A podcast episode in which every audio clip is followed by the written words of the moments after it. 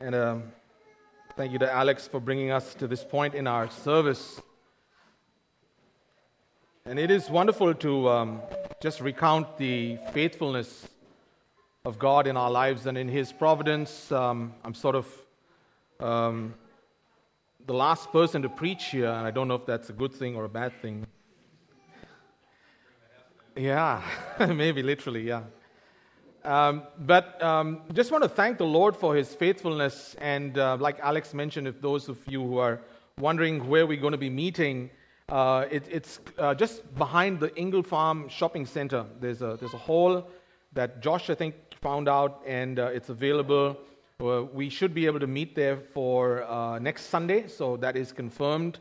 The Sunday after that is Instep, so we'll be meeting at um, you know the Torrens Valley Christian School and um, after that, hopefully, we will continue meeting in this place next to Ingle Farm. So hopefully, that will be a long term temporary solution for us, um, if that makes sense.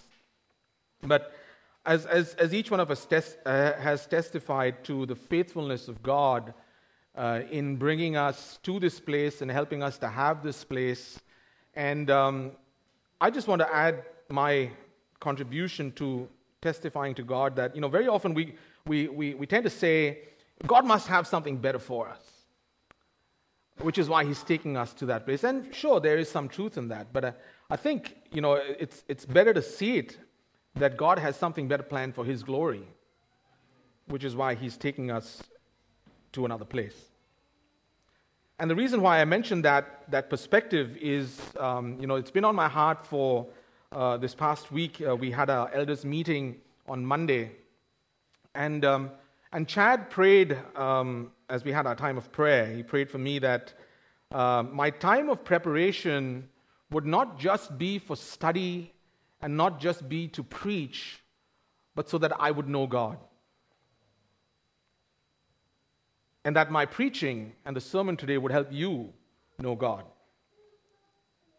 And that's, that's the perspective and the mindset that all of us have as we study the Word of God because the Word of God is the Word about God.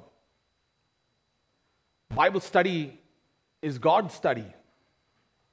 We're not just reading the Bible to get a checklist of boxes to tick so that we can live with His approval. Our primary reason really ought to be that we read the Bible to know who He is. Who is the one who has made us? Who is this God. Who is this person that we are singing to? Who is this person that we say ascribe greatness to this person? Why? Because I, I believe that if, if we have the idea that, you know, we're just looking for things to do, we're no better than the Pharisees. They looked at the scriptures, they tithed, and they, they knew everything down to the last jot and tittle. But Jesus says, you, you search the scriptures in order to have eternal life, but these are the scriptures that speak of me, and you reject me. And so, as, as we come to this, um, to our text today, and thank you, Brett, for reading that for us, can I urge you to listen closely to what God has to say, not primarily how you ought to live, and I know we're doing, uh, you know, a pursuit of um, um, what Christians pursue, but not to look at it primarily as something for us to do, but for us to know the God who motivates us to live in a certain way. And so, the, the, the, the, what Christians pursue is really the pursuit of God. Every single pursuit that we have studied so far is the pursuit of God. And we want to be studying the pursuit of God today in our study, which is the pursuit of kindness. And so I want us to see really who is this God who is kind, and therefore, why, what, what does that motivate us to do? So it's not so much about how should, we, how should we be kind, but why? Why should we be kind? And in our text today, I think there's, there's six reasons of why we should be kind. And so our study we'll focus mainly on verses 4 to 8, and we look at it in six parts. That's the outline. Number, number one, we look at the backdrop of kindness.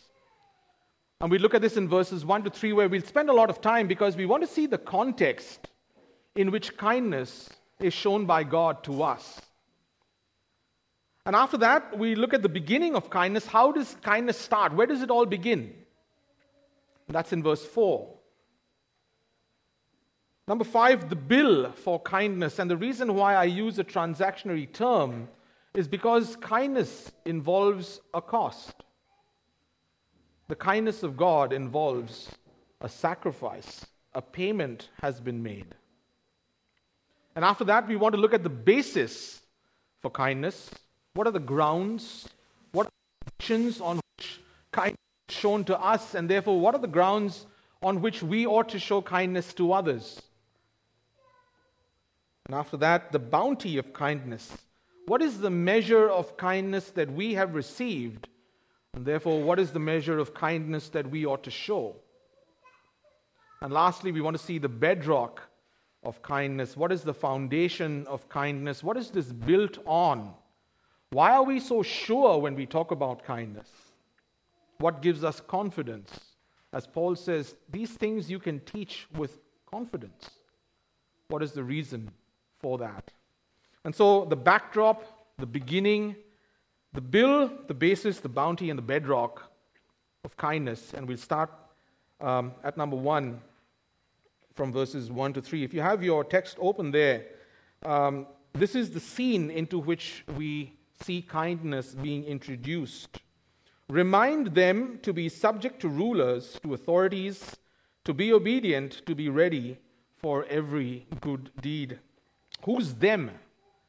Well, if you turn back uh, just a page to uh, chapter 2, you'll see uh, that um, who, who Paul is referring to. Chapter 2, verse 2 tells us there's older men. Uh, verses 3 to 5 says there's older women and younger women. Verses 6 to 8 says there's younger men. And verses 9 to 10 talks about bond servants. So, chapter 2 contains instructions uh, for, on how Titus is to instruct his congregation, which consists of genders, men and women, age groups, young and old, and economic status, which includes bond servants. And so these are instructions on how they ought to live in righteousness. And in case there was any doubt as to what this looks like, look at verse, verses 11 to 15 of chapter 2. For the grace of God has appeared, bringing salvation to all men. And this is the instruction that we are to deny ungodliness and worldly desires and to live sensibly, righteously, and godly in the present age. Instructions on lifestyle looking for the blessed hope and the appearing of the glory of our great God and Savior Christ Jesus. Instructions on future hope. Who gave himself for us to redeem us from every lawless deed and to purify for himself a people for his own possession, zealous for good deeds. Instructions on doctrine. Titus, teach the old men and the young men and the old women and the young women and the bondservants in your congregation about how they are to live what they are to hope for, what they are to believe. And then we come to verse, our text today. Um, These things speak and exhort and reprove with all authority. Let no one disregard you. And after that, as if to further unpack these instructions, we come to the text we have today. Remind them to be subject to rulers, to authorities, to be obedient, to be ready for every good deed, to malign no one, to be peaceable, gentle, showing every consideration for all men. Now, you could get caught up, oh, here's my check boxes. Tick, tick, tick, tick, tick, I'm done. And we could get really caught up in the application without understanding the motivation. Why are you to be submissive to authorities and rulers? Why all this instruction? What is the purpose? What does it achieve? What's, what's the main, what's the big deal? And so let's look at this a little, closely. To, to be subject means to come under. As simple as that. It's a military term. It says you, you fall in line, you come under. Uh, to be obedient means to be properly persuaded of that which has the right priority. It's not just doing something for the sake of doing it and obeying it, but agreeing that it should be done and agreeing that this is the right thing to do in terms of my priority. Be obedient. It's to have your priorities aligned to God's plans and preferences. To be ready for every good deed means to be on standby, to be poised in readiness to do what? Anything that qualifies as divinely enabled virtue. Be ready. Be ready to do that which is righteous. To malign nobody, that's pretty simple. Don't defame someone's reputation. To be peaceable, don't be quarrelsome. To be gentle. William Barclay describes it as a sweet reasonableness.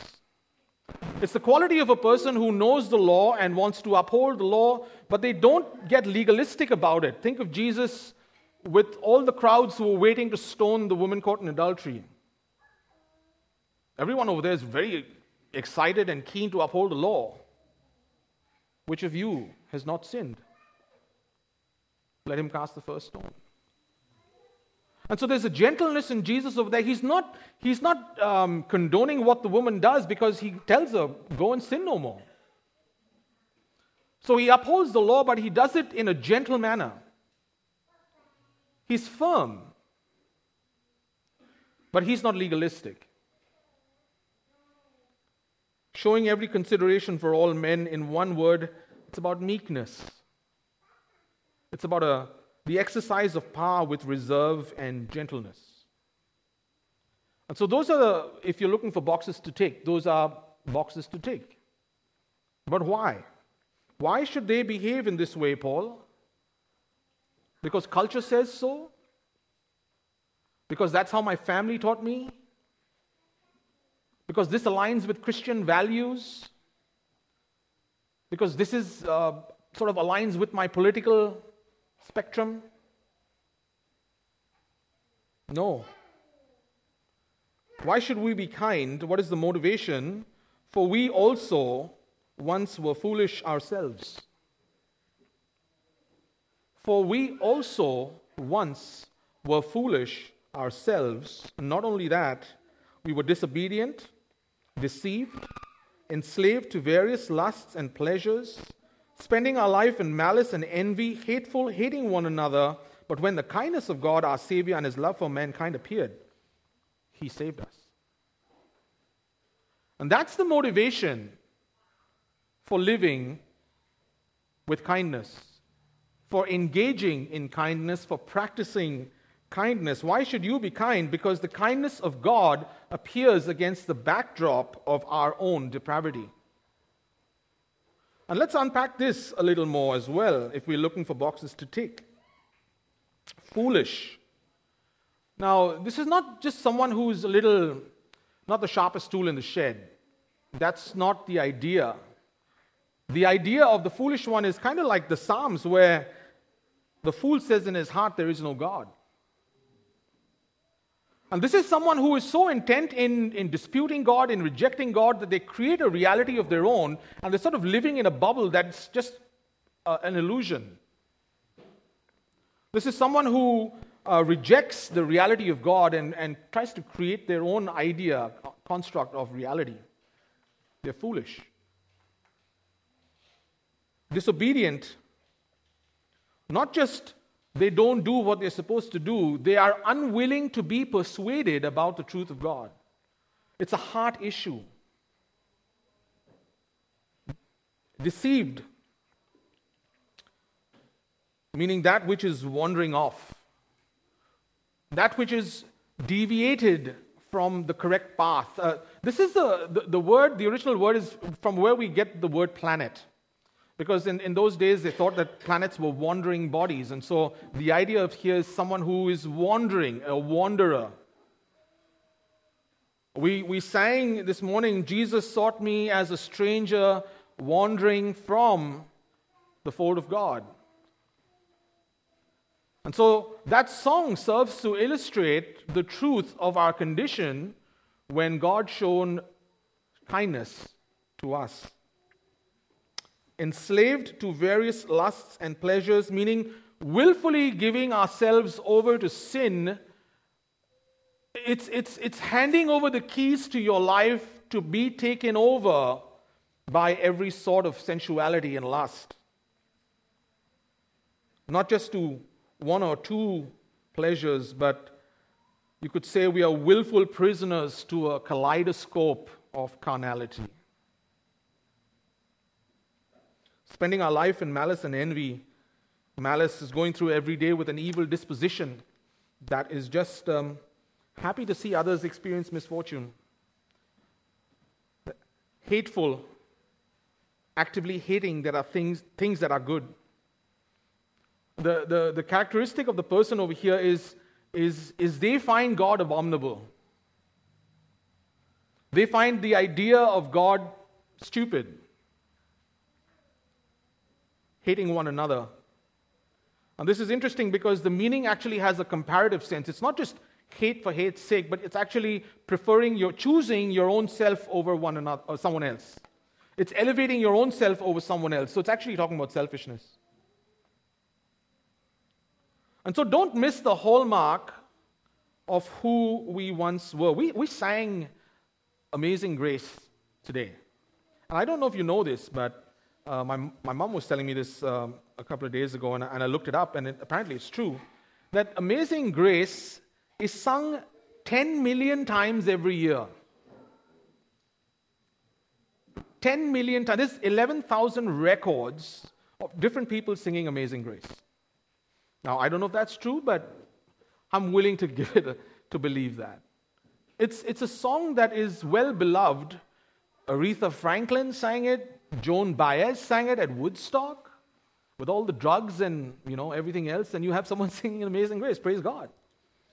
That's, that's a great legacy of, of a slave owner whose song is now sung 10 million times a year. But the question that I have is that saved a so so person like me? That saved a decent person like me? That saved someone who's doing okay? Do we see ourselves as a wretch? And uh, the question I ask is, is not because, oh, you know, maybe that's what Newton saw himself as, or maybe that's poetic license. Maybe that's, you know, I'm, I'm, I'm a wretch, but I'm not a slave driving wretch like Newton, man. That guy was like, Let me put it to you that Newton calls himself a wretch because he sees himself as God sees him. He's not trying to overcompensate for his state, he sees himself with God's eyes. Amazing grace, how sweet the sound that saved a wretch like me. Why am I a wretch? Because hateful, wicked, disobedient, deceived, malicious, envious. This is what it means to know God. This is what it means to know us through the eyes of God. I mean, if, if you are looking for comfort in God, yes, there is comfort, but there, uh, He is a consuming fire. Let's, let's understand who God is and what, what motivates, what influences someone to think of themselves so lowly. It's because they have been confronted by the most beautiful, glorious majesty of their Creator. And when they stand in front of Him, when they evaluate their own selves through the lens of His eyes, which is His Word, that's who I am, unfortunately. A wretch. Someone who willfully rejects what is true and embraces that which is an illusion. Someone who rejects truth so that they can embrace what is a lie. Someone who wanders off the path of righteousness so that they can give themselves over to their passions and pleasures. Someone who finds God's moral standards abominable as if they know better. We see this summed up in Romans 3. There is none righteous, not even one. There is none who understands. There is none who seeks for God. All have turned aside. Together they have become useless. There is none who does good. There is not even one. Why am I spending so much time on this? Because I want to, us to appreciate the reality of our condition before salvation. What did God do for us? Why did he do that for us? What was our condition when he did what he did for us? I love the definition of truth that Chad has been teaching us, which is truth is reality as God sees it. And so we can, we, can, we can sing songs of amazing grace and we can say, Yes, the Lord has saved me, but you know, I'm not really sure about what He says about who I was. I was a decent person. I'm not like John Newton, who was swearing like a sailor, and even sailors were shy of him because he was so profane. I wasn't taking people slave.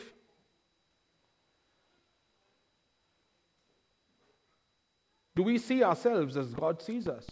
Are we willing to see ourselves as God sees us?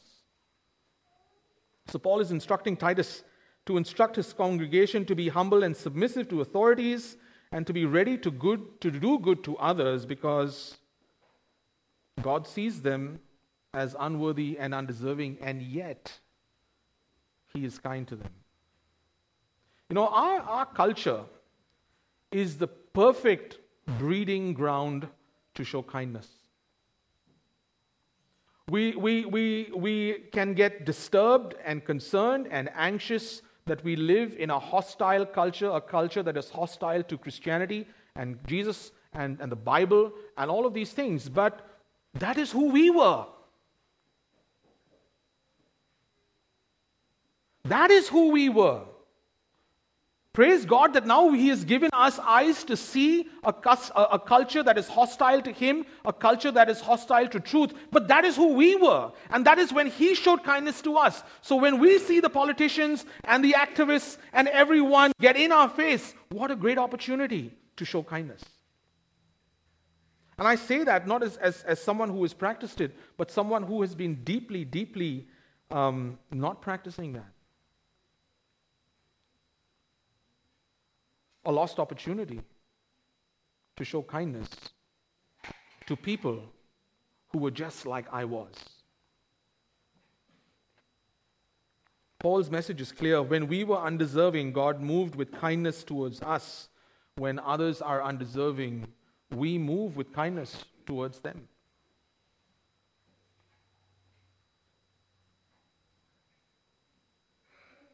God, I thank you that I'm not like other people swindlers, unjust, adulterers, or even like this tax collector. The problem with us is that we don't acknowledge the full extent of our sin because we compare ourselves to other people. I mean, you'll go out on the street, no one's going to say they're perfect. Take a poll, you know, what, how, where do you think your moral values are? Yeah, I'm not perfect. No one's perfect. But just how imperfect are you? Oh, I'm okay. I'm fine. I mean, yeah, everyone's got problems, right? I mean, look at the look at the politicians, look at the bankers, look at the pedophile priests. They get away. I'm not doing anything of that. I'm not hurting anyone. I'm not harming anyone. I'm not perfect, but I'm okay. I'm not as bad as them. That's the Pharisee. Thank you, Lord, that I'm not like this guy. But the publican the tax collector, standing some distance away, was even unwilling to lift up his eyes, and he was beating on his chest. And he's saying, God, be merciful to me, a sinner. Why, why, what's that beating his chest? What does that mean? Is that like blowing your own trumpet? Banging your own drum? Uh, that's, that's something that it's come to, that's how we use the term today to, to indicate bravado and to indicate false sense of achievement. But in the Middle East back then, and even today, and in many other parts of the world, you beat your chest when you're mourning, when you've got deep regret. It's a sign of, of sadness. And, and the, the tax collector has that mindset because he's not comparing himself to anyone. He knows who God is. He has been confronted by the reality of the holiness of God, and so he, he has no recourse. You see me through and through. You see who I am. You see my fallen condition. You just see how unable I am to reach those standards. What standards? Your standards. I am created not in the image of the, of the Pharisee. The tax collector knows he's created in the image of God. And he knows who God is. And so he knows how far he has fallen.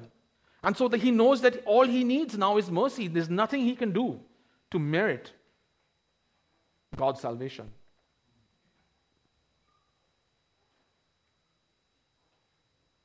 When we read the Word of God, are we just looking for a few boxes to tick?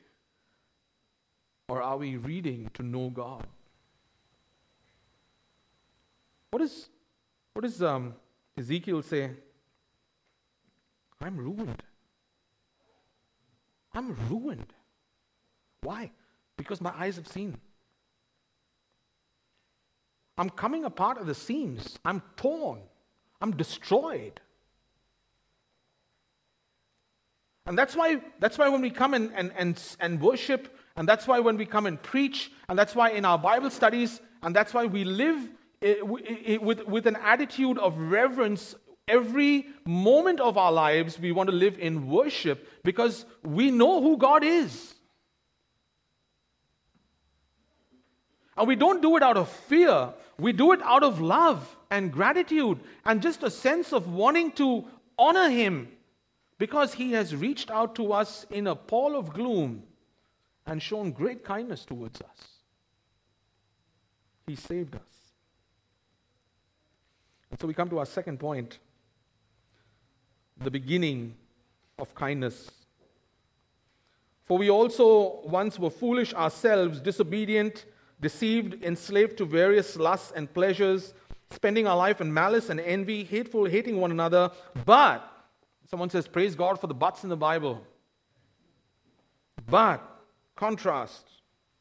Contrast to all that darkness and gloom and despair, contrast to all that was negative, contrast to all that was just vile and wicked. But when the kindness of God, our Savior, and His love for mankind appeared, He saved us. Hallelujah. The backdrop against which kindness is shown is vital for, under, for us to understand how kindness begins. Kindness does not begin with the penitence of men. Kindness actually begins with the impenitence of men. Kindness does not begin with the repentance of people. Kindness begins with the rebellion of people. Romans 5 tells us, Do you not know that kindness leads us to repentance? The kindness of God leads us to repentance. We are so moved when we understand our fallen condition, our depraved condition, and we see that He saved us, we are moved to repent.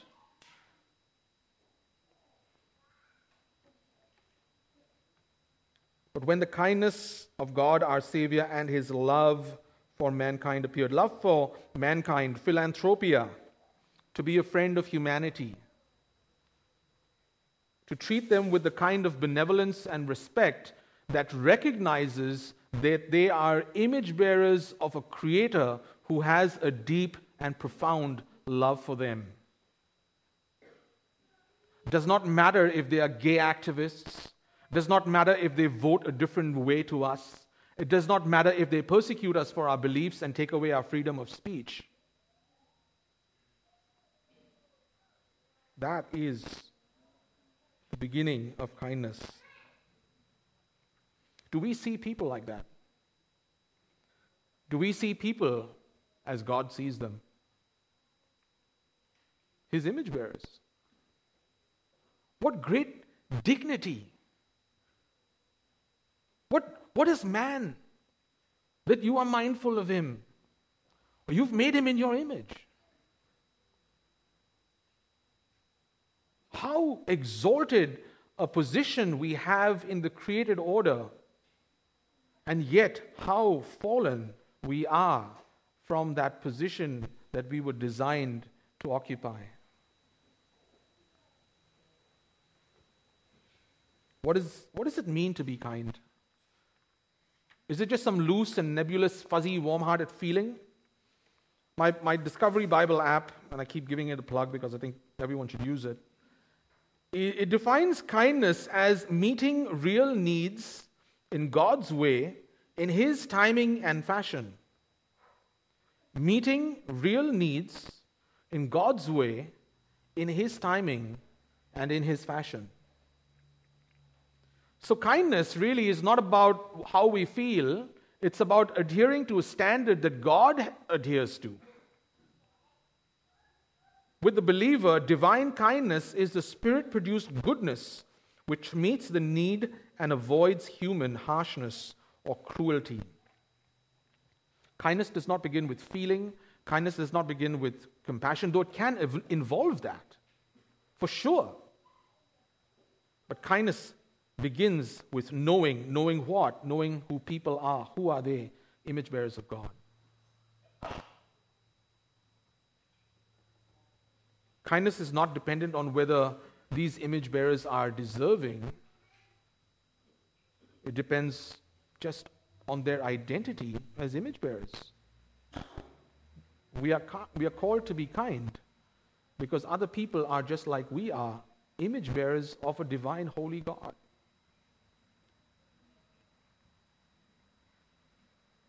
Our kindness does not depend on what people do for us. Our kindness depends on what God has done for us. That just takes away the, the, the focus from ourselves and what people do to us and they hurt us, and yeah, we, they do. But do we think that we hurt God any less? Is the measure of hurt that people inflict upon us any comparison to the measure of grief that we have caused our Maker? If the answer is anything but no, I would suggest you read your Bible again. But when the kindness of God, our Savior, and His love for mankind appeared, He saved us. I just want you to see the, the contrast. We were deceived, disobedient, rebellious, envious, hating, hateful. But when His kindness appeared, He saved us.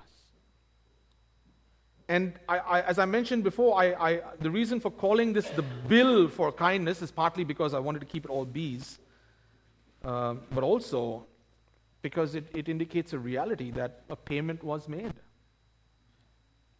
a cost was involved, a sacrifice was made.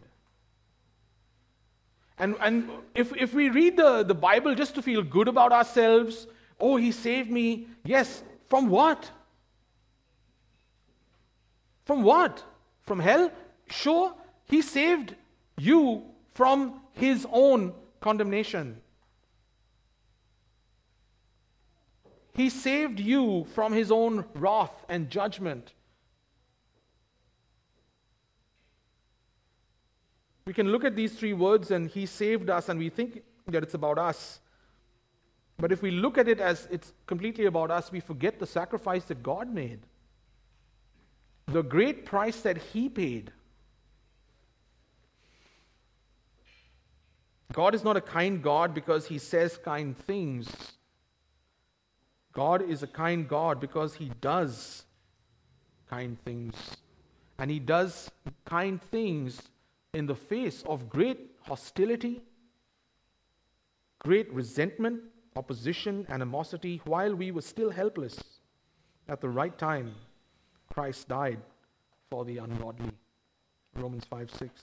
God demonstrates his own love towards us in that while we were yet sinners, while we were in that position of nastiness, while we were in that state of sheer, undeserving, unmerited unworthiness, Christ died for us.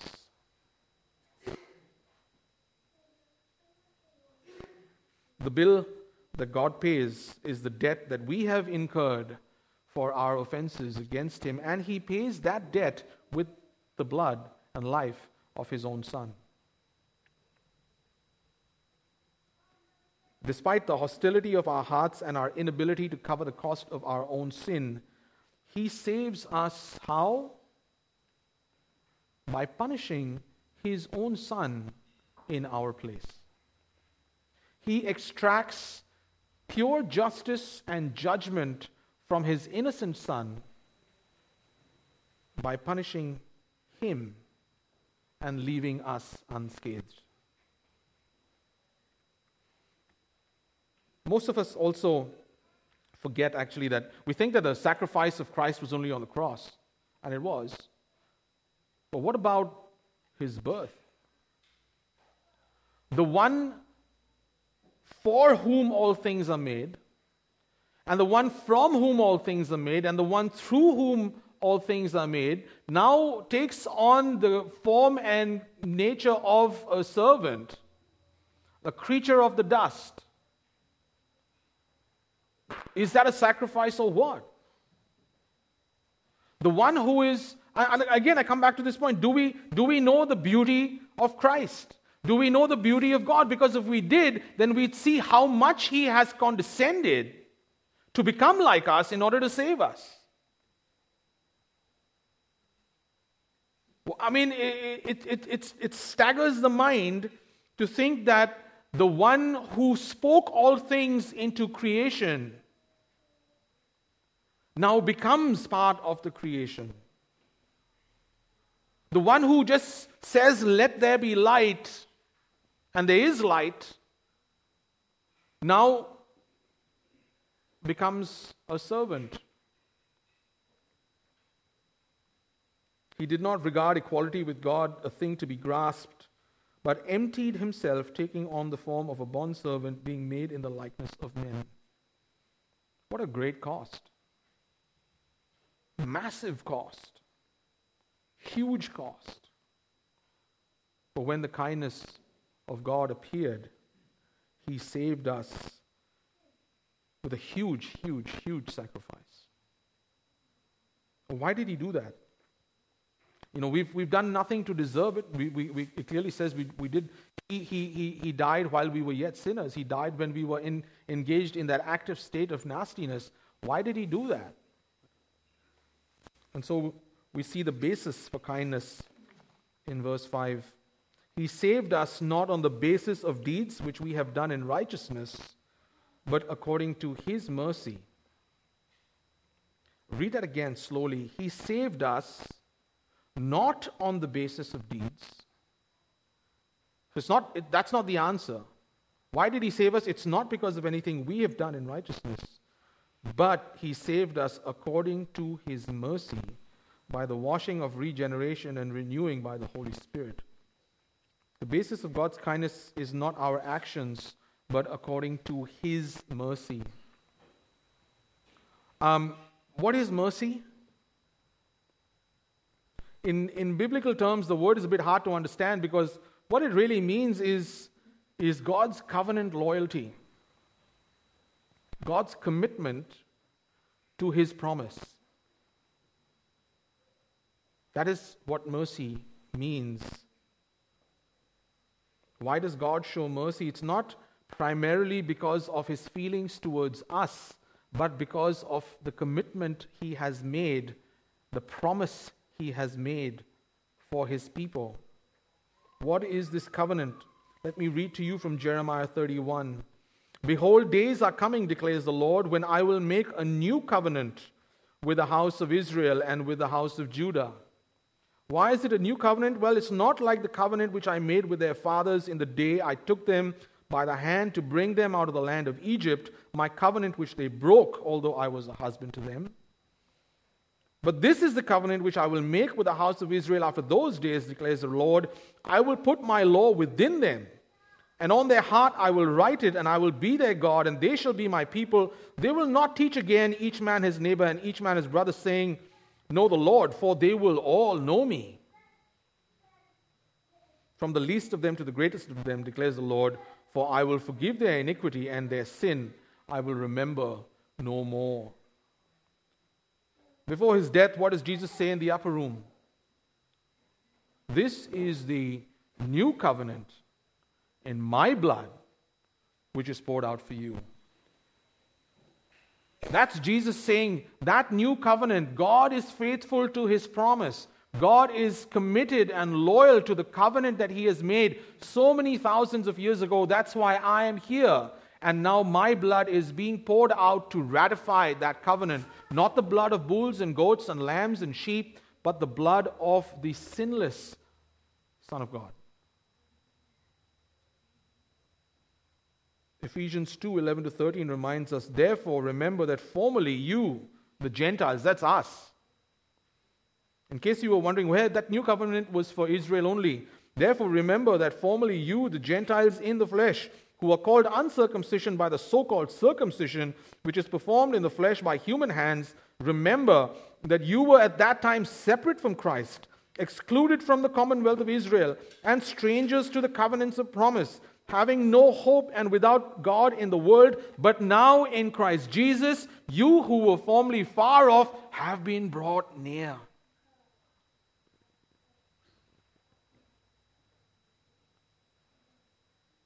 You who were formerly far off have been brought near.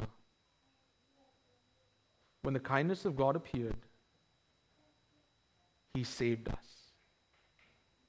That is how he has brought us near. That is why He has brought us near. Not for anything that we have done, not for anything that we deserve, but because He is faithful to His promise. Who is God? God is a promise keeping God.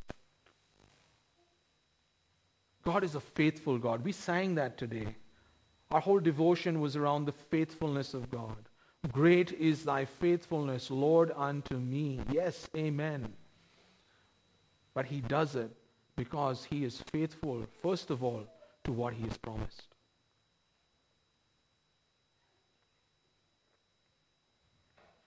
He saved us not on the basis of deeds which we have done in righteousness, but according to his mercy. How? By the washing of regeneration and renewing by the Holy Spirit. Regeneration, renewing, the new heart, the new birth. Oh, you mean I have to be born again? You have to go into my mother's womb again? No, no. Do you not know? Have you not read? You have to be born again. This is how he does it by the Holy Spirit. He gives us a new heart. And what does that new heart do? It helps us to follow the covenant. He says, I will write my law in their heart. A man will need not teach his brother or his neighbor because the law is now in his heart. They will all know. We have a priesthood of believers because each one of us has the law of God written in our own heart. God is faithful. We have been born again, not of seed which is perishable, but imperishable. What is that seed? Through the living and enduring word of God. For all flesh is like grass, and all its glory like the flower of grass. The grass withers and the flower falls off, but the word of the Lord endures forever. And this is the word which was preached to you. 1 Peter 1 23 and 25. Do you know God? Do you know this enduring God? Do you know this God whose, whose word will never, never, never fail? The, the, the grass withers and the flower fades, but the word of the Lord stands forever. Do we know this God? Do we understand this God? Do we recognize what He has done for us in saving us? The basis for God's kindness is His commitment to His word. God keeps His word and so, if there's anyone over here who hasn't experienced, if you want to experience this, this God, the, the kindness of this God, believe His word. The imperishable word, the living word, the enduring word, the word that, is, that, was, that was stood before you were born and is going to continue long after. If we want to practice the pursuit of kindness, then we need to do what God does show kindness to those who least deserve it. Why? Because we are committed to His word. He is committed to His word. We need to be committed to His word. We come to point number five the bounty of kindness.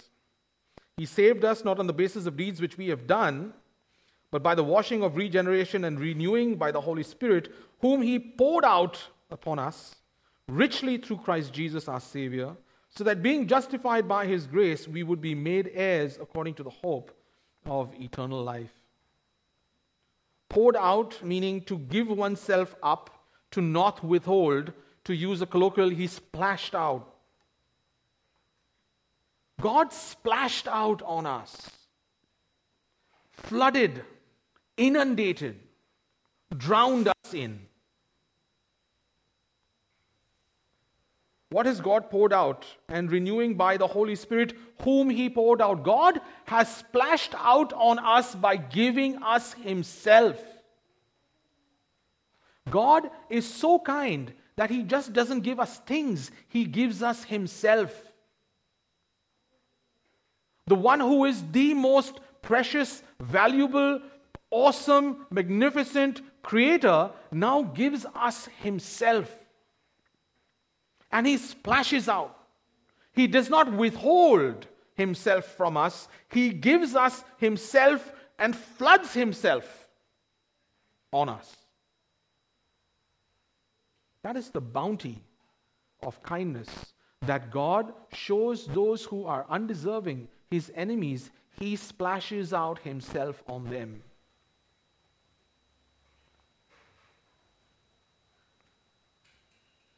The truly penitent sinner does not seek pardon so that he can get things. He seeks pardon so he can get God. Oh, take the whole world, but give me Jesus. We sing that. Do we mean that? I have decided to follow Jesus, no turning back, no turning back. Sure. But are we willing to just have God and God Himself and nothing else? Have you asked God for God? When you pray, are you praying that He gives you more of Himself?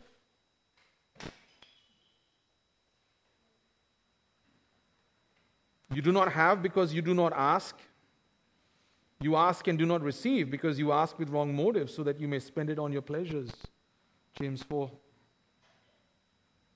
But ask and it will be given to you, seek and you will find, knock and it will be opened to you. For everyone who asks receives, and he who seeks finds, and to him who knocks it will be opened. Or what man is there among you who, when his son asks for a loaf, will give him a stone? I challenge you ask God for himself and he will answer. Have you asked God, taste and see that the Lord is good? Blessed is the man who trusts in him. The problem is, we don't think that God is enough. We, we recognize He's important. I need God, but I need more. But if that's because we don't know God. Because if we did, we'd know that He's enough. He owns the cattle on a thousand hills. We sing that. Sunday school, we sang that growing up. The wealth in every mine. He owns the rivers and the rocks and rills, the sun and stars that shine. Wonderful riches more than tongue can tell. He is my father, so they're mine as well. But do we believe that? Do we know God? Are we satisfied with God? This is the bounty of God's kindness. It's the, kind of, it's, it's the standard of kindness that we are called to pursue, and it's shocking, really. It's shocking. And why has he, why has he done this? And we come to our last point the bedrock of kindness. This is the trustworthy statement, and concerning these things, I want you to speak confidently so that those who have believed God will be careful to engage in good deeds. These things are good and profitable for men. Trustworthy meaning faithful, that which is worthy of being trusted. It refers to the unworried persuasion of God by faith. I trust that what God, what has God done in my heart? I trust that. The kindness we are called to pursue is not based on sentiment or feeling, it is based on what God has revealed to be true. This is a trustworthy statement. What is a trustworthy statement, Paul? The entirety of what he just said. When the kindness of God, our Savior, and His love for mankind appeared, He saved us not on the basis of deeds which we have done in righteousness, but according to His mercy, by the washing of regeneration and renewing by the Holy Spirit, whom He poured out upon us richly through Jesus Christ our Savior, so that being justified by grace, we would be made heirs according to the hope of eternal life. This is a trustworthy statement. All of this is a trustworthy statement. You can take it to be true, you can preach it with confidence.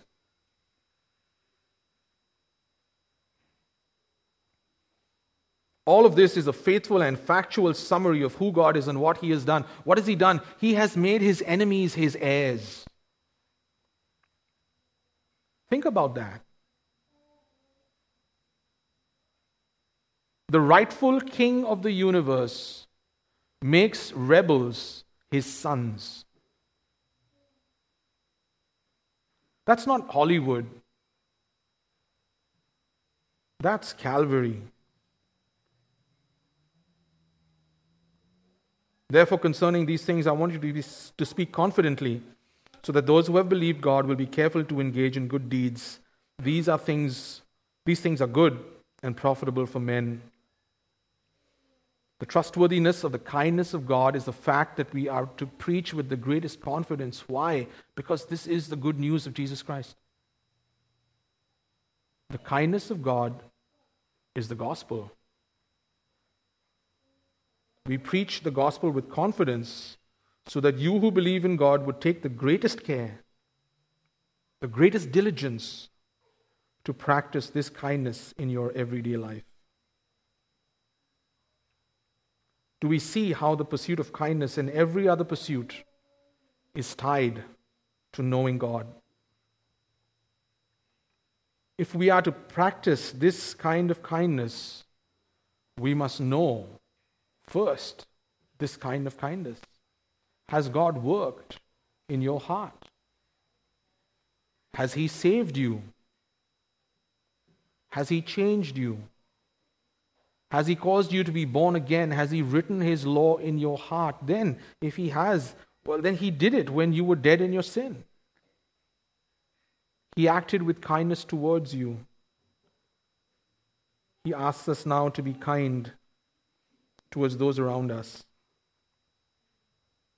Like I said, this culture that we live in, a hostile culture to Christianity, a post Christian world, as some people say, gives us great opportunity to show this kindness because we can tell people that we were just like them. But God, in His grace, has moved and shown kindness towards us and saved us, and now we offer that same message and kindness to them when they don't deserve it, when they act with hostility and animosity towards us, we can show the kindness of God. And I close with a word from Matthew 5:16.